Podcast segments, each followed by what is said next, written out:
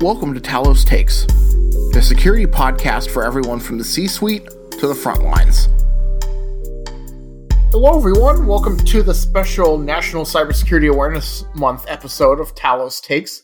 I am joined by Asheer from the Talos Outreach team once again to chat today about threat hunting. Thanks as always, Asheer, for your time. Hey, John. Thanks for having me. It's great to be back.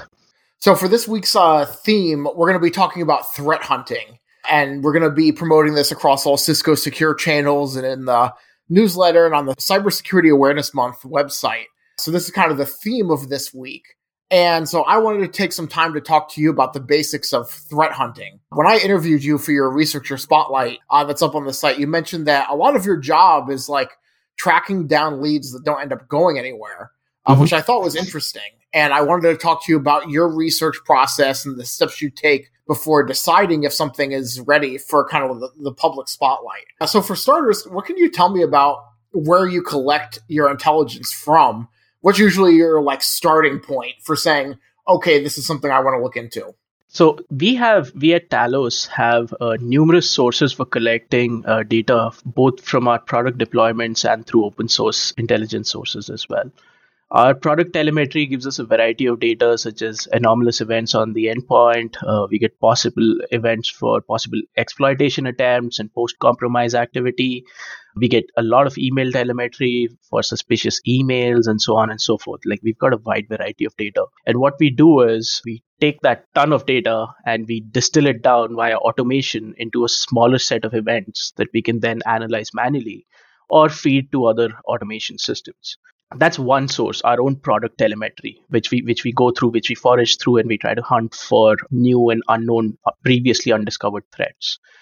Now threat hunting also involves reading and keeping a pulse on what's been published in the threat landscape these days you know from vendor blogs and reports to partners and uh, law enforcement agencies sending out alerts.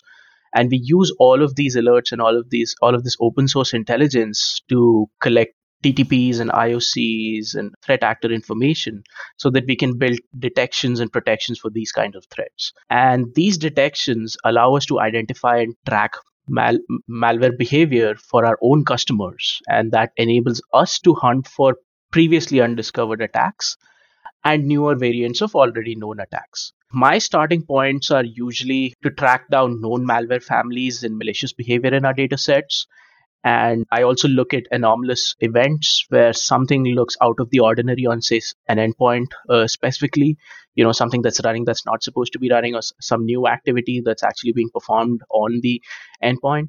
And once I do find something remotely suspicious or malicious, I start my own process of pivoting and correlating events across our various data sets to construct the entire uh, attack, including the timelines. I chart out the infrastructure. I chart out the different types of implants that are being used. And so basically, I'm gathering uh, intelligence at this point in time.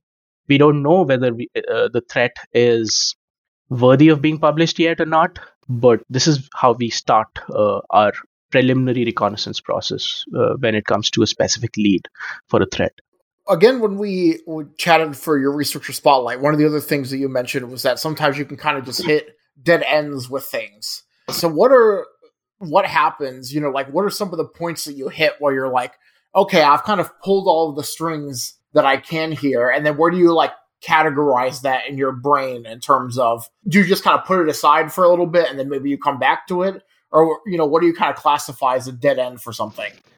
So usually there are two scenarios that we can call dead ends with respect to publications and disclosures.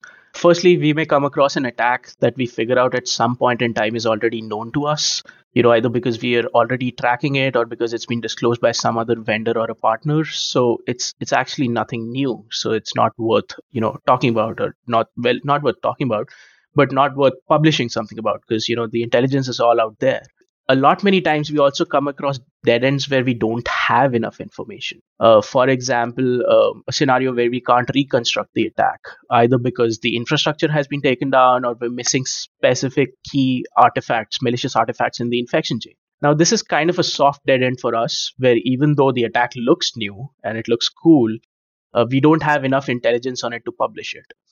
In that case, we usually add protections for whatever IOCs and TTPs we found and then we continue to hunt for similar behavior, similar malware artifacts, and similar infrastructure until we get to a point where we have enough to reconstruct the infection and identify the threat and in turn publish it if it's due. Sometimes it takes a week, sometimes it takes a few months. You know, it's it's you have to be a little patient with it. But these are the two different kinds of dead ends that we come across. You know, sometimes we know uh, we find that oh this has already been published and spoken about, and sometimes we just don't have enough information to talk about it, and we don't want to publish something that we don't have the entire picture about. So, what are some other boxes that you try to check before going public with something on the blog? I'm just kind of curious, like, you know, what is the barrier to say, like, okay, I think I have everything I need now to go public with this? Usually, we try to reconstruct the entire infection chain if possible and illustrate the different IOCs and the different TTPs involved in the attack as comprehensively as possible. A comprehensive illustration of all these components of the attacks makes it much much easier for defenders to defend against that specific attack that we're talking about. You know they essentially know what to look for and block in their enterprise networks. And that's part of the reason why we publish our blogs and our reports so that it enables defenders to defend their organizations and their networks. Uh, sometimes we also try to provide attribution with as much accuracy as we can especially for attacks that we suspect are being conducted by nation states now, attribution is hard and it is more of an art than an exact science. Therefore, it's very important to convey confidence and doubt very effectively and clearly. And that is what we strive to do with our publications. You know, we have to t- tell people and we have to tell our customers and partners, and we have to be honest with them that, hey, this is what we feel and this is what we don't know. And we have to be very clear about that, especially when it comes to nation state attacks also during our publication process it goes without saying that any entities that we find that are being affected by a specific threat whether they're partners or whether they're customers or even if they're not our customers first and foremost we have to inform them. We have to give them the right kind of protections that we put in place to block the threat that we're disclosing. That's a part of our responsible disclosure process as well. So what would you say is the most challenging part of threat hunting because I would imagine it, it could be kind of easy to get discouraged, you know, if you kind of go on like a cold streak, so to speak, where just kind of everything is a dead end. So, how do you kind of keep yourself from getting discouraged or burnt out on trying to look at some of this stuff? I'd say that at Talos we have we have a slightly different challenge, a slightly different problem. At Talos we track a wide variety and a huge number of attacks and malware families and threat actors. So the problem is not to find uh, threats in our data. The problem is to find new threats in a giant set of already known threats. So it's not about finding a needle in the haystack. It's about finding an undisclosed needle in uh, an already known stack of needles, if I may say, if, if I'm not uh, right. no, that makes complicated. Sense. Yeah, because most of the time we end up finding something that we already know of, and that's where we're like, okay, so we got to we already know about this we got to move on to the next one. And then this is just a game of patience and uh, you know keeping your pulse on things having faith um, you know because our leadership has faith in us to do our jobs and and to deliver. And so we, we get the flexibility to work on a on different kinds of projects you know in, in the security space. And then we also keep at it. Like you just have to keep at it honestly. Like patience and perseverance is the name of the game so. Is there anything else i you know missed or you wanted to add just on the topic of threat hunting in general like the target for this episode i'm hoping is you know folks who maybe have never really done threat hunting before or are pretty new to it and are just kind of looking to flex their skills. Is there any other advice that you would have for them or anything like that? At talos we hunt for threats with the primary purpose of generating intelligence and that intelligence that we generate is consumed to protect our customers via very dif- via different channels.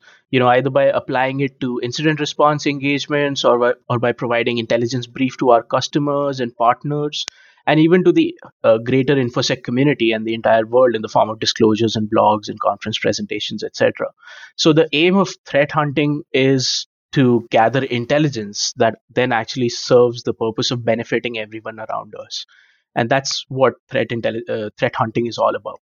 All right, awesome. Well, thank you so much for talking to me about this this year and taking a couple minutes uh, of your time. I think that this is going to be really helpful to a lot of people. Uh, so I greatly appreciate the insight. Thank you, John. Thanks for having me again.